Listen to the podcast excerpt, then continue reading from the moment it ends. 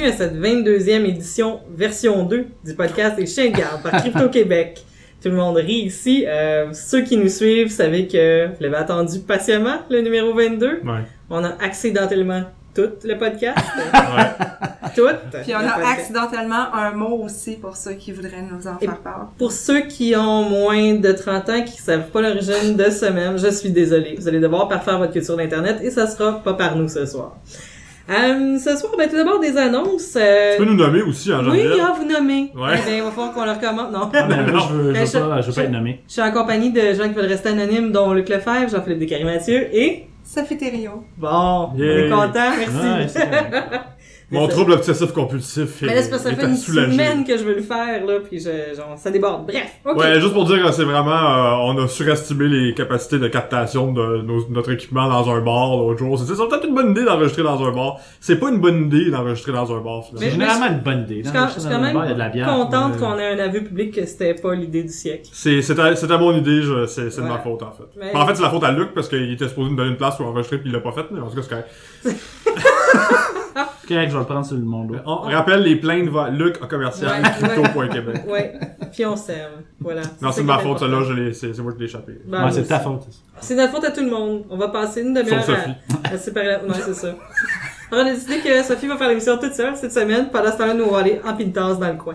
euh, non, bref, les annonces pour la semaine. Euh, ceux qui utilisent la messagerie Signal, vous avez peut-être pour défi de, de, d'entraîner les gens autour de vous à l'adopter aussi. Euh, ben maintenant vous allez avoir un argument de plus. C'est maintenant offert en version euh, pour les ordinateurs de table, pour les usagers qui ont jumelé un numéro à partir de iOS. Donc euh, que, avant c'était seulement les usagers qui étaient sous Android qui pouvaient utiliser euh, Signal euh, en version desktop. Donc maintenant vous pouvez. Et aussi l'autodestruction des messages un peu Ouais, mais tout à la. Snapchat. Exact. Donc ça c'est intéressant comme feature, c'est pas révolutionnaire, mais c'est le fun de savoir qu'en plus de, que tes messages soient encryptés, ils peuvent être détruits. Ouais. Ce qui est intéressant aussi, c'est que ça émule une fonction de Wicker. Euh, Wicker, c'est un peu un compétiteur, entre guillemets, de Signal, dans le sens que ça offre euh, la, la cryptage point à point aussi. Euh, la différence entre Signal, c'est que c'est pas ouvert, c'est un protocole fermé, une entreprise qui est financée par des fonds occultes euh, quelconques, avec un, une application qui n'a pas été peer-reviewed. Je le mentionne parce qu'on a posé la question Ouais. sur Ouais. euh, Ouais, le, ouais, le compte. Facebook euh, il y a quelques jours de ça. Donc euh, c'est ça, euh, entre Wicker puis euh, maintenant Signal qui supporte la, la, la- la destruction de messages planifiés. euh, Allons-y avec Signal. Voilà. Euh, autre annonce, les audiences CRTC sur le taux zéro vont se passer à partir du 31 octobre. C'est quoi le taux zéro? Ben, en fait, si on fait un genre de d'explication hyper rapide de ça, c'est que présentement, le CRTC est en train de revoir combien ça coûte se connecter à Internet. Est-ce juste pour les Mhm. consommateurs? Puis la notion du taux zéro, c'est de savoir, ben, est-ce que est-ce qu'on enlève des frais d'accès? Parce que présentement, il y a un frais pour la, la bande passante, slash la rapidité, puis un frais pour l'accès selon la vitesse. Je l'explique pas super bien, mais ça, c'est en train d'être revu, puis c'est de voir si, euh, si ça va être bon pour le consommateur ou pas. Alors, on le garde à l'esprit. Et euh, une dernière annonce, euh, pour ceux qui connaissent Open Media, euh, qui est un organisme canadien qui fait valoir euh, un peu les mêmes enjeux que nous, mais de façon très différente. Orienté média, là. Orienté, Orienté, presse. Ils ont de l'argent. Ouais. ouais, ils ont de l'argent aussi. C'est comme nous, mais avec de l'argent. Oh. Mais bref, ils ont lancé saveoursecurity.ca pour que les citoyens puissent aller euh, contacter facilement leurs députés pour réclamer le retrait de la loi C-51. Euh, C-51, ceux qui ne l'ont pas à l'esprit de ce que c'est, c'est notre euh, loi contre le terrorisme euh, qui a été décrite par euh, ben, c'est un ancien cadre de la NSA qui dit euh, c'est comme le Patriot Act pour le Canada sur les stéroïdes. Donc euh, voilà, c'est euh, cette loi par laquelle si vous êtes un écologiste ou un activiste quelconque, genre faire un podcast. C'est une grosse menace à la sécurité nationale. Voilà, puis, puis ça justifie toutes sortes de surveillance. Donc bref, euh, 51 est à abattre à mon avis, et puis euh, aller sur le site de saveoursecurity.ca pour faire votre opinion. Tu t'es pas, euh, t'es pas du tout radical, toi tu veux abattre les projets de loi. Moi, je... je... je pense que ça a déjà été souligné. Je suis une radicale finie. C'est la fin du monde. Je ne suis pas parlable non plus, comme vous le savez tous. Oui, ça, on- Comme je suis pas parlable, on va laisser les autres parler. Euh, premier bloc, médias sociaux. Sophie, tu voulais nous parler d'une initiative de la GRC qui est somme toute vraiment différente de ce qu'on a vu à date Oui. de ce que la GRC fait. En fait, c'est ça, euh, je- petite revue là, de, de presse là, de ce qui se passe sur les médias sociaux cette semaine. Donc aujourd'hui, on est lundi. Et euh, dans le fond, euh, le 17 octobre, euh, le, la GRC du Manitoba a sorti un petit peu de son une habitude d'être plus euh, relations publiques sur les médias sociaux parce qu'on peut voir aussi la même chose à SPVM en général. Mhm. hein. C'est plus relations publiques, mais on le sait qu'il y a du marketing en arrière de ça. Mhm. Euh, la GRC du Manitoba a décidé de- d'assumer un petit peu euh, peut-être là, son département marketing et euh, ils ont fait quelque chose de surprenant. Euh, C'est Euh, la GRC qui a Pardon. C'est qui qui est en train de je fais jouer une vidéo sur la, la, la- le lien que, qui en parle. C'est pertinent, euh, Sophie. Euh, évidemment, t'as pas mis ton ordi à mute. Donc, pour revenir à ce que je disais, euh, en fait, c'est ça, euh, ils ont utilisé une, une technique euh, en communication qu'on appelle le storytelling, tout simplement. Donc, ils ont raconté une histoire et c'est une technique qu'on voit tous les jours passer. On, on est très habitué à ça. On le voit même plus. Puis c'est pour nous vendre des gogos. Oui, c'est ça. Et là, de- Ils ont utilisé cette technique-là pour, euh, dans le fond, euh, utiliser... euh, ils ont pris l'histoire de Carrie Ann Brown, une adolescente de 15 ans qui est disparue euh, le 16 octobre 86. Et son corps avait été euh, retrouvé deux jours plus tard en bordure d'un sentier. Oh, Ok. OK. Donc là, ce qu'ils ont fait, en gros, c'est... Euh, ils ont parlé un peu d'elle euh, à la première personne. OK, donc là, la, la voix de la GRC, c'est « Je suis Carrie Ann, euh, Oui, avec je, des je photos suis morte euh, Moi, je dans telle circonstance. Moi, j'aime ça, vraiment. Mais c'est ça, ça- ils ont un peu commencé par euh, Je suis Carrie Ann, ils ont parlé de qu'est-ce qu'elle fait un peu dans la vie, qu'est-ce qu'elle veut faire, et là, c'est grosso modo qu'est-ce qu'elle a fait ce soir-là, et là, ils ont entré de plus en plus, et avec photos de, des lieux, des lieux où c'est arrivé et de, de elle, ils ont été de plus en plus vers ce qui s'est passé, Mhm. ou ce qu'ils croient qui s'est passé, en fait. Et euh, ils ont un peu terminé avec la finale de Je suis sûre a quelqu'un quelque part, c'est ce qui m'est arrivé. Donc, arrêtez Hashtag Carrie. puis... Euh, c'est perso là, bravo. Bravo, euh, bon, euh, peut-être pas. en tout cas, bravo à la personne euh, qui a décidé de, de, de faire cette campagne-là. Euh, la réception en général est très bonne. C'est sûr que les gens, ce que j'ai vu sur les médias sociaux, c'est j'espère que la famille est d'accord. On s'entend. Ben, il aurait jamais fait ça sans la Ouais. famille. Mais c'est ça. Euh, on- mais c'est le fun d'une certaine façon de voir que des les médias sociaux puis des choses marketing Mhm. au lieu de vendre des affaires que là on s'en va sensibiliser les gens Mhm. euh, puis redonner une voix à ces personnes-là Mhm. aussi. Non, Moi, je trouve ça super intéressant. Mon- mes deux bémols, en fait, c'est plus au niveau de la représentation sociale qu'on a de la police. Euh, ben, de un, pourquoi ce crime-là et pas tant d'autres? Euh, je comprends qu'il faut faire des choix, mais ça donne... Ah, c'était c'était pour les euh, les 30 ans. Ouais, c'est les 30 ans. Ils ont Ouais. décidé de commencer ça. euh, Je, je comprends, mais ce que je veux dire, c'est qu'on choisit un crime non élucidé parmi d'autres, c'est un choix qui est éditorial, qui a des qui vient ch- nous chercher dans certaines émotions, puis qui va chercher une certaine clientèle, comme tout marketing.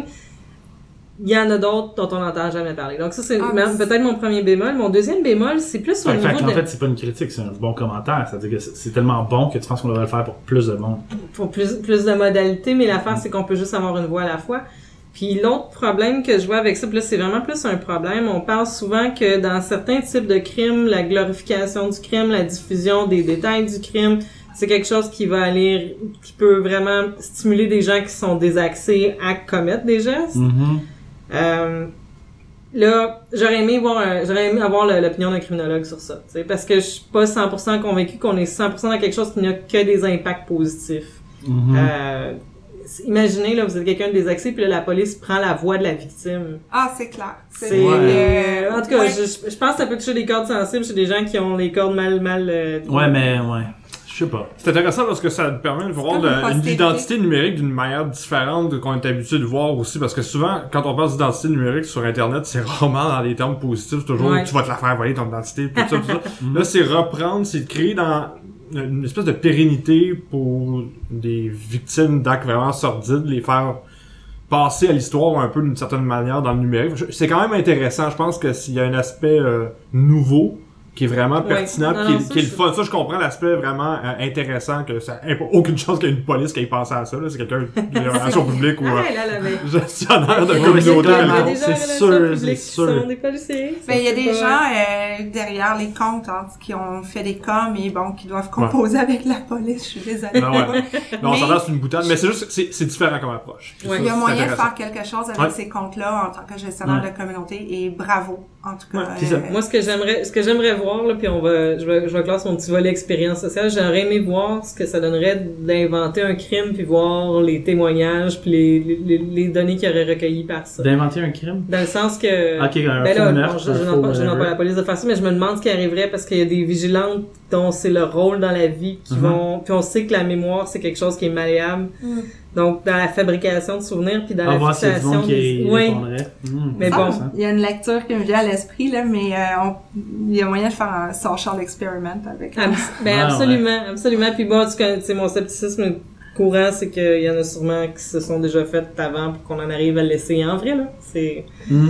tester sur des animaux. Mais, Bref. mais, mais j'aime, ça l'idée de storytelling. Ça me fait penser Ouais. justement aux histoires quand ils ont euh, des faux comptes. Ben c'est non, c'est des vrais comptes médias sociaux, mais c'est comme s'ils racontaient euh, en temps réel la deuxième guerre mondiale. Ouais, il y avait Ouais. fait ça pour le Je trouve ça Titanic. super intéressant. il y a, ouais. Le monsieur Shilko qui a fait le rapport sur euh, l'implication euh, de, de- du Royaume-Uni euh, dans la guerre en Irak aussi, là, qu'il y a le Shilko Bot qui, euh, qui nous passe euh, son rapport euh, de phrase en phrase aussi, C'est intéressant. qui permet ça. de le découvrir, euh, ça, ça, ça a une autre résolution si on Mhm. veut. Ouais. Mais ça me fait penser quand ils avaient attaqué, euh, quand ils ont, ils ont tué Ben Laden, on a, on a vu plus tard qu'il y avait quelqu'un qui en avait parlé sur Twitter, puis qui avait, il avait tout analysé, tous les tweets qui avaient été faits de ce gars-là, qui était justement, je pense, au Pakistan ou en Inde, je me rappelle plus trop, euh, c'est au Pakistan.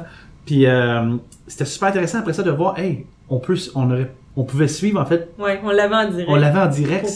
Que si on avait su su. que ce gars-là, il habitait à côté, c'est ça- c'est intéressant, ça rajoute quelque chose de, sais. Ouais, non, puis il y a une proximité que je trouve super la fun. Peut-être que ça va permettre de réactiver des souvenirs valides puis de- à élucider le crime. On l'espère, en tout cas. Euh, moi, je vais vous amener dans mes souvenirs ce soir pour notre blog sécurité. On va commencer. Euh, cette semaine se tient à Toronto la conférence Sector, là, qui est une grande conférence de cybersécurité à laquelle ça coûte très cher à aller. Et puis, euh, dans, quand il y a des grandes conférences qui coûtent très cher à aller, on va souvent voir la communauté se mobiliser autour euh, des événements B-Sides. C'est Security B-Sides, c'est vraiment c'est des conférences organisées par les communautés de sécurité dans un lieu qui se tiennent en marge des grandes conférences. Comme ça, c'est avant ou un petit peu, sans- pas trop en simultané. là. L'idée, c'est de- d'avoir les participants Des deux. des deux, puis ceux qui peuvent pas aller à un. Puis, bon. Les pauvres. Oui, comme moi. Ouais. Euh, écoutez, c'était génial. C'était sur une journée très, très, très, très dense. Je vais juste vous parler de mes trois, trois coups de cœur de Toronto B-Sides euh, 2016. Euh, Il y a Boris Rudakov, qui est un, un analyste de malware, puis euh, un, un codeur vraiment hyper, hyper créatif, qui a, qui a trouvé un concept super le fun. Euh, comment on pourrait se prémunir le plus aisément possible du monde des, des Ransomware. souvent, Les rançons logiciels. les rançongiciels. Souvent, on va voir euh, bon, des compagnies d'antivirus qui vont ajouter ça dans leur grosse patente de, de, de protection 360 degrés. Ça marche plus ou moins bien. Lui, il l'a pensé du point de vue de quelqu'un qui connaît les maliciels, pour pas dire malware. S'est dit, qu'est-ce qui est vraiment utile? Qu'est-ce que, tu sais, quand je, quand je suis un, un, un rançongiciel, je veux voir des fichiers pour les transformer. Si je suis pas capable de voir les fichiers, il n'y a plus de problème. Qu'est-ce que j'ai dans mon coffre à outils pour faire disparaître des fichiers? Ben, des rootkits. Essentiellement, le rootkit va être invisible à son usager. Right? On suit. Donc, un rootkit, c'est un, un logiciel qui permet de prendre le contrôle d'une machine. Pour, Mhm. euh, donc, c'est, il va se masquer à l'usager, puis après, il permet de faire plein de trucs. Puis ça Lui, il donne, s'est dit, ben, si je pouvais programmer un rootkit qui masque les fichiers importants de l'usager, donc ses fichiers personnels, Word, Excel, ses photos, euh, tout ça, là, tous ces- tous ces fichiers personnels. Ensuite, quand l'usager va faire une gaffe puis s'installer un rançongiciel, le rançongiciel va venir voir, il va voir comme s'il n'y avait aucun fichier à chiffrer. Et ça fonctionne. Alors ça, c'est super. Alors, euh, je vais vous mettre en lien en fait pour suivre Boris Rudakov, mais, mais il- Mais le rootkit, ça- il est constamment actif. C'est le, ben, c'est le, c'est le, et qu'il faut faire confiance au rootkit. Mais oui, l'idée, c'est qu'on on démarre le rootkit, puis ensuite, on, on fait, on, on poursuit notre vie de façon euh, Je vais tranquille. juste noter que Geneviève vient de dire faire confiance à un rootkit. Oui, Ouais. C'est très drôle. on est en 2016. Ouais. Euh, J'ai félicité la police auparavant. ouais, bravo. Continue de même, Geneviève, ça J'ai hâte de voir ce que tu vas nous sortir dans ton blog. euh, un autre coup de cœur aussi. euh, On en aimerait fait, le- le- remercier notre candidat principal, la NSA. Oui, c'est ça. On attend encore le chèque. Ils sont très gentils. Euh, quoi, quoi, quoi, non. Je- c'est à cause de Toronto, ça a des effets sur... euh, non, c'est pas euh, pour, euh, donc, pour Boris Utakov, sa, sa solution présentement n'est pas distribuée. Il, il cherche à voir les façons de commercialiser. Il y a un ransomware qui pourrait. Ah, Ouais, non, en tout cas, on va arrêter ça. Euh, un autre coup de cœur, il y a des étudiants de Sheridan College qui ont développé un outil heuristique pour la détection des ransomware. Donc, ça, l'idée, c'est que il y en a toujours des nouveaux, ils sont toujours un petit peu modifiés, il y en a qui vont modifier leur signature pour pas être détectables. Ben, eux, c'est vraiment une façon de détecter les quand ils- la- par ce qu'ils font sur une machine plutôt que par différentes signatures de ce que, ce que le rançongiciel va faire à une machine plutôt que de chercher des signatures de code. Hmm. C'est un coup de cœur pour moi parce que c'est des, c'est des étudiants qui connaissaient rien du tout à ce, à, à ce type de logiciel-là, qui se sont plongés dedans, les mains jusqu'aux épaules, puis qui en ont sorti quelque chose de, de, de, de fonctionnel, puis non seulement fonctionnel, mais qui est aussi distribué, euh, le, le code source est distribué aussi, donc je vais vous mettre le lien sur le blog. Super. Oui, vraiment. Puis, euh, ben, un autre point qui va peut-être intéresser, c'est sûr que c'est Security B-Side, ça s'adresse à des gens qui œuvrent en sécurité, donc le- la majorité des contenus qu'on voit, c'est plus, euh, c'est moins grand public, là. Mais, euh, donc, il y a un petit point qui va intéresser les professionnels en sécurité. Euh, si vous connaissez pas déjà GR Security, si vous êtes sur Linux, euh, vous devez absolument connaître cet outil-là. C'est- vraiment génial. C'est une façon de, de, de rendre votre vie beaucoup plus simple et sécure. Euh, puis rappelé aussi l'importance de travailler la sécurité à partir du moyen le plus faible. Donc, quand vous êtes dans une organisation, de pas chercher à, à fermer toutes les petites portes, les petits exploits Zero Days de la dernière affaire qui est sortie euh, de Cert Advisory d'avant d'hier matin, mais plutôt voir penser c'est qui votre usager le moins technique, c'est qui votre usager qui a le pire mot de passe, puis qui fait continuellement euh, qui, qui a peur de parler à l'équipe euh, de, de soutien technique, euh, votre usager le plus problématique, puis de comment devenir Celui-là aura probablement Son pas. Linux. non, Mm. voilà. Mais tu sais, de comment devenir son allié puis de l'importance d'être gentil en Mhm. tant que professionnel de sécurité, tout simplement. Là. Mhm. Le mot c'était friendly. Puis De euh, la social engineering en tant que tel. Là, tu viens de tourner complètement le, le- là, la, la, la, la, la, la toast vient de tomber du côté du beurre de pinot. là. Mais oui, essentiellement, oui, de, de, de pas, de, pas, pas de social engineering, c'est d'être véritablement gentil. Si on fait, si on fait ce travail-là, c'est pour nos usagers, quoi. Bon, ben, c'est ça. Donc, euh, c'était mes points, euh, mes points principaux sur euh, Security B-Sides. Euh, Cool. je vous invite à y aller si vous avez la chance. Vraiment, c'est- c'est très peu dispendieux en plus, là. Puis c'était de très belle qualité comme euh, qualité de, des conférences. Il n'y a, pas eu de temps, il n'y a pas eu de point faible, vraiment, là. Ça, il y en a un peu partout euh, en, en Ça- Amérique du Nord, ouais, là. c'est de qualité inégale. là. Ça dépend de la vitalité des communautés. Il y en avait déjà eu un à Québec. Euh, Ouais. faut juste, faut juste avoir euh, Proche... Peux-tu que le prochain soit à New York en janvier, c'est ça? Ah, ben, je pense qu'il y a DC avant. Faudrait voir. Ah oui, je pense que Euh, on a eu une question par un, un, un auditeur à savoir Perio, est-ce que c'est bon ou pas?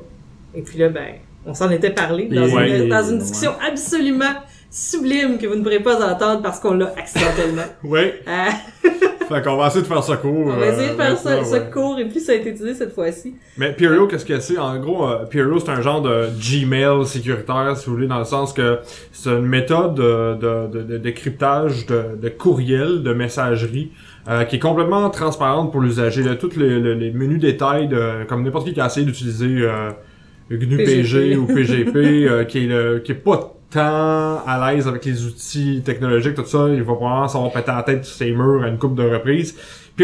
R- euh, rend ça complètement euh, euh, en fait ça rend ça opaque pour l'usager on, il voit pas on voit pas les, les, les- ça fait les juste, ça fonctionne. De Ça la même fonctionne. façon que quand vous L'interface- démarrez votre voiture, ça fonctionne. Vous n'avez pas besoin d'être un expert mécanique, là. Bon, ben, l'expérience usagée est vraiment bonne aussi avec Perio t'as, t'as une belle interface ça fonctionne bien maintenant qu'est-ce qu'est-ce qui qu'est-ce qui cloche avec, euh, Ben, avec Perio? en Il y a eu euh, du drama, hein? ben Ouais. oui oui, Oui. le drama part de quelque part Nadim, Nadim euh, Kobesi, justement. ouais, c'est Ouais, ben en fait c'est ça. euh, le, le- des développeurs principaux, euh, c'est Nadim Kobesi, euh, qui est le, le gars derrière CryptoPit aussi, euh, qui est hyper actif dans, à, à fournir des outils pour la communauté, en général des outils de crypto qui fonctionnent bien, euh, puis qui était chez Perio. Ouais. Puis euh, à un moment donné, il y a eu, il y a eu euh, une euh, disons, une escalade de, de, de l'acrimonie.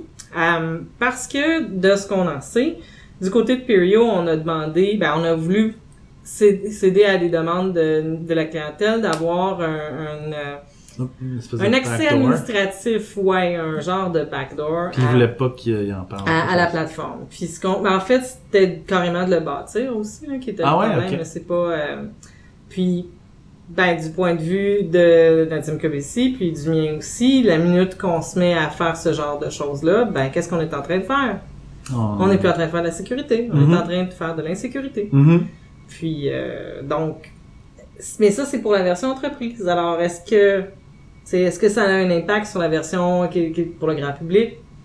Ben, Ben, Non, oui, non, mais moi l'idée c'est plus est-ce que est-ce qu'on veut utiliser un outil qui qui a pas euh, Parce qu'on est en gestion de pas- confiance quand Ben, ah, mais c'est attends, ça, c'est- ça. ça, on l'a su parce que Nadim a pété une coche sur Twitter puis qu'il l'a dit. exact. Ouais. Mais s'il l'avait pas fait, on l'aurait probablement jamais su parce que je pense qu'un de ses commentaires qu'il avait dit, puis là ça fait quand même un bout là, cette crise-là, là, je suis en train de regarder les dates, ça fait 275 jours, mais euh, me semble qu'il avait dit qu'il il avait demandé de pas en parler ou quelque chose du genre. Exact. Oui, oui, puis qu'il y avait eu de l'intimidation à ce niveau-là, mais ça c'est tu sais ça, ça ça leur appartient en quelque part. Ouais. Je te dirais que oui, on est dans la gestion de la confiance, mais Ouais. Ça reste que cette histoire d'accès administratif là que qui a été qualifié de backdoor d'un côté puis de non de l'autre, mais c'est hautement problématique à mon Ben sens. Euh, Il y a pas euh, bon, euh, je, je, je suis sûre si je dis euh, les six admins à la maison qui a un chandail ou un sticker qui dit je lis vos courriels, euh, c'est très drôle, là, on rigole beaucoup, mais en fait c'est la dernière chose qu'on veut là. C'est euh, Ouais. ouais. Je sais Oh, pas, tu fais une référence au sticker que j'ai euh, sur mon laptop, Euh, euh, non, Geneviève? ton I sticker, know, I c'est know your password. Ouais, c'est- c'est close, c'est close enough. Ouais. Mais bref, donc c'est ça. Donc c'est- est-ce que c'est bon ou pas?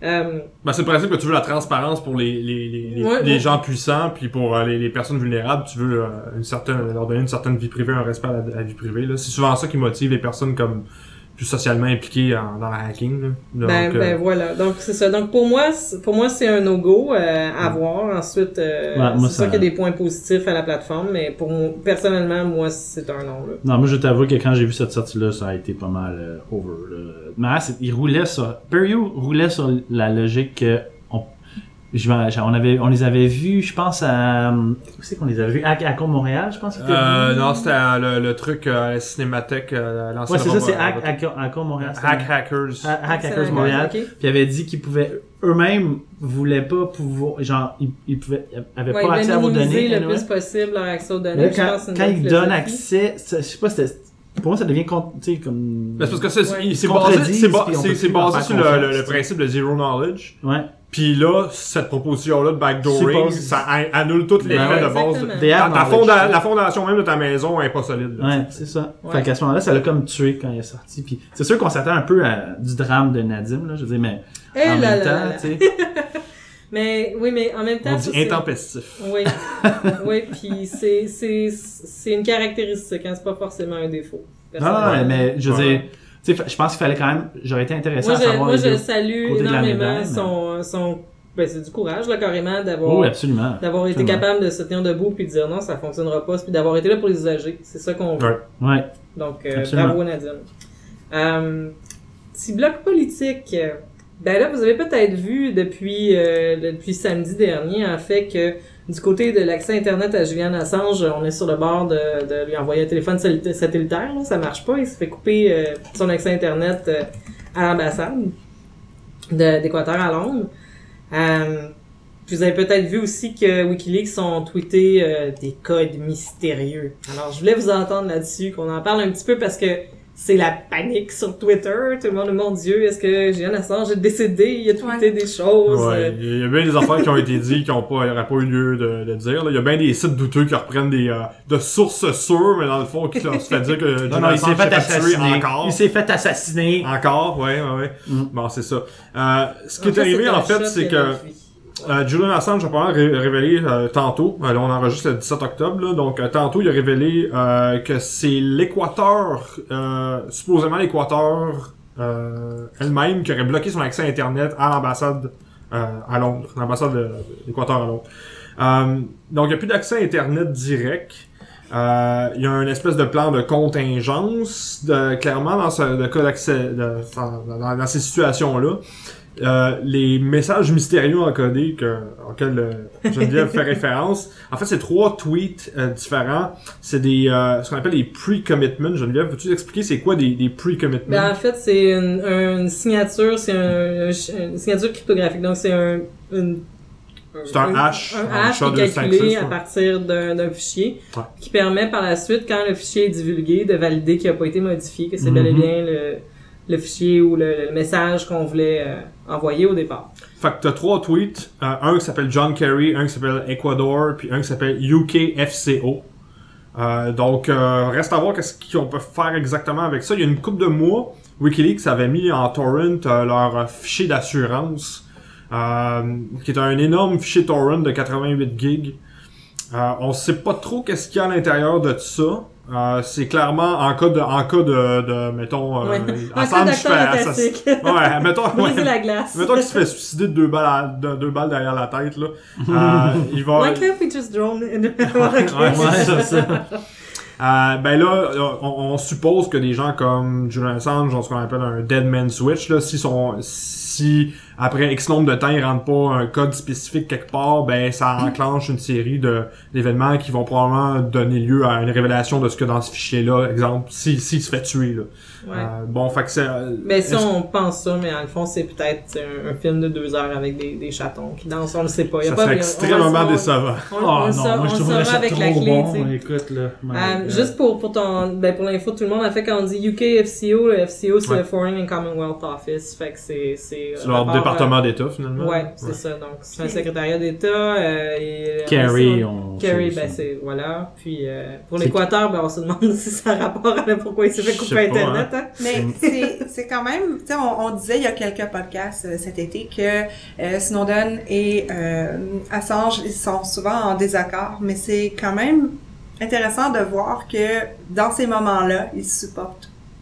Euh, il y a Snowden aujourd'hui qui a dit que peu importe, sais, que le- la censure n'est jamais la bonne option. Hmm. En retweetant la nouvelle de Wikileaks comme quoi que il disait que c'était l'Équateur qui les avait euh, coupés. Donc, euh, c'est- c'était juste une petite parenthèse parce qu'on avait quand même parlé d'un genre de, de différence de position entre les deux, mais quand c'est le temps, on dirait qu'ils ils se tiennent. Ce que je trouve fascinant, c'est qu'avec la- l'échiquier géopolitique actuel, ces événements-là ont une- un poids, une gra- un gravitas tellement plus grand que, disons, au mois de juillet. là. Totalement. Ouais. Euh, si on avait dit au mois de juillet, euh, Julien Lazare, je viens de tweeter quelque chose sur le Foreign Office. Oh, on euh, s'en tape, bof. Là, ça devient pratiquement un peu un pion dans une guerre beaucoup plus, euh, plus- beaucoup plus large. Fait que là, ce pion-là est important. Surtout C'est, en, pi- en pensant, tu sais, dans ses conditions de vie présentes, où est-ce qu'il est, il est pris, doit être, Ça fait cinq ans qu'il est en ambassade d'Équateur. Oui, Ah, puis il- qu'il y a, l'information qui, lui- qui lui parvient bien, on comprend, bon, t'as accès à Internet, t'as accès à tout, mais on est tous dans nos chambres d'écho, là. mhm. Je pourrais pas vous dire ce qui se passe dans le monde euh, du boulingrin. Ben, la même chose, là. Julien Assange regarde des choses qui concernent Julien Assange, puis il est alimenté par ces sources-là, donc, c'est, euh, C'est pas, c'est pas une situation euh, particulièrement saine pour euh, la, la santé mentale, je pense. euh. Ah non, Non, vraiment. sans puis- vouloir, sans vouloir, le- tu sais, il y a bien des gens qui ont remis en question certaines de- de- de- des prises de position qu'il y a eu dans les derniers mois, euh, Julian Assange, euh, particulièrement envers Hillary Clinton, la future présidente des États-Unis, on s'entend là, à moins d'un renversement majeur. Euh, ça va surtout être intéressant de savoir, de voir la relation entre les États-Unis puis Julian Assange une fois que Clinton, les deux se Ah, détestent, une ouais. fois que Clinton Ouais. va devenir présidente, parce que je pense pas que Trump va le devenir. là. Non, j'ai pas l'impression que les relations vont s'améliorer beaucoup, mais là, Non. ça va être de voir comment ça va être géré avec le, les, justement les services extérieurs. Puis, euh, ouais. Euh, on va, euh, le- le- on, on, on, est, on espère que cet épisode euh, 22 euh, vous rassasie à date. On a énormément de contenu. J'ai l'impression qu'on pourrait faire 22, 23, 24 et 25 épisodes avec le contenu qu'on a pour Ouais. ce soir. Je veux juste faire un petit, un petit tournant bref sur les, vos droits numériques. Euh, Il y a un auditeur qui nous demandait la loi fédérale obligeant la signalisation des cyberattaques. Est-ce que c'est une bonne ou une mauvaise idée selon vous? Parce qu'il y, y a une loi fédérale qui est en train d'être travaillée, là, qui, était, qui est en, projet de loi, qui va obliger les, toutes les entreprises à dire s'ils se sont fait attaquer. Puis euh, dire qu'est-ce qui a été le dommage qui a été fait. Donc qualifier le, le dommage, puis aviser les usagers qui sont compromis dans ces questions-là. Euh, ben, je vais commencer. Moi, je pense que c'est pas une mauvaise idée dans le sens que il faut sensibiliser les entreprises au fait qu'à la base, quand ils collectent des informations sur les gens, il y a pas que la, c'est pas qu'une question de vie privée, c'est une question de dignité. Les, les données personnelles que, que les compagnies ramassent. Parfois, ça a l'air d'une donnée super anodine, mais quand on la croise avec d'autres ensembles de données, ça, on peut tellement savoir sur les gens, là, donc je pense que c'est une bonne chose. Après, euh, ça a du mordant, c'est associé à des pénalités financières aussi. Euh, je pense présentement, là, au travail, tu, tu me corrigeras si je me trompe, c'est 100 000 Jean-Philippe, c'est ça? Euh, ouais, exactement. Si tu Euh, rapportes pas, Ouais, exactement. C'est une infraction à cette, à, c'est une loi qui a été renippée, c'est une loi déjà existante qui a été renippée. Si t'as, si t'as, si tu fais, si t'as rapportes pas, donc tu- si t'es, t'es dû de, la, de le faire, puis tu le rapportes pas en train d'entreprise, c'est 100 000 dollars euh, pour une première infraction. Je sais pas si le, le reste du projet de loi va être à développer, là, je sais pas c'est quoi l'idée en de ça? euh, Ben, ben, en fait, c'est moi, moi l'idée derrière ça, puis je suis un peu d'accord avec Geneviève dans le sens que moi je pense que c'est une bonne idée à la base parce que je le dis souvent, faut pas euh, que les compagnies peltent dans la cour des usagers la responsabilité de la sécurité de leurs données. ouais. C'est, ils ont une responsabilité autant euh, euh, sociale que même politique dans certains cas de sécuriser les données qu'on leur confie. Mhm. Puis souvent, ces compagnies-là vont se faire un modèle d'affaires avec la, la revente même des, la- des, des informa- l'information privée. Donc, en cas de, de hack, en cas de fuite, ces compagnies-là ont un devoir ou de moins, devraient avoir un devoir, ils ont certainement une responsabilité d'informer leurs usagers que ils se sont fait voler leur, leur, leur, leur data.